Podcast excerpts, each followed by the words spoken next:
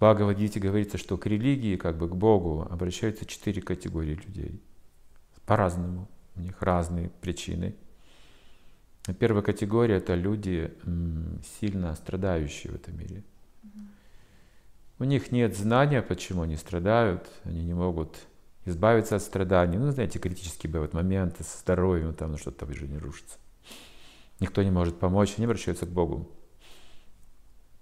Когда я был молодым, мне так про религию говорили, что это удел несчастных людей, которые не состоялись в жизни, они куда идут? Они идут к Богу. Ну, пусть будет, да, мы не против этого, это как-то им помогает психологически. Так, с сожалением смотрите на них, это неудачники. И вот это первая категория — неудачники или больные люди. Вторая категория — это люди, которые хотят, ну, полноценной экономической жизни, знаете, чтобы иметь и деньги, и здоровую жизнь, и питание хорошее, не слишком думать, не считать копейки, ну, еще и другим помогать. Хотят жить не то что роскошно, но в достатке, но не могут. Не могут себя обеспечить, поэтому они сильно из этого страдают.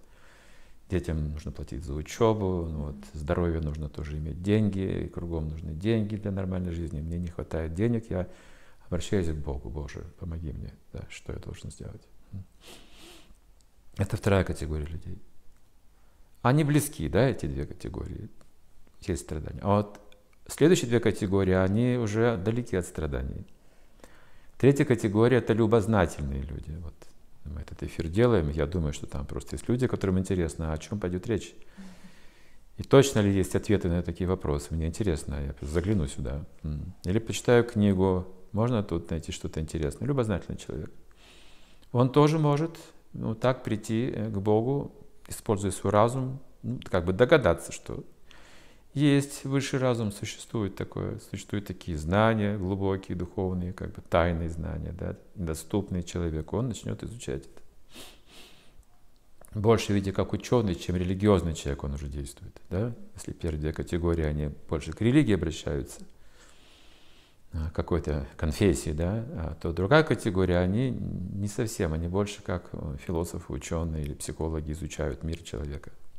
А четвертая категория считается, ну, самая такая продвинутая из этих 4 категорий. Люди, сознательно ищущие абсолютную истину, ищущую Бога. То есть пытаются понять, если Он есть, то кто это? Да?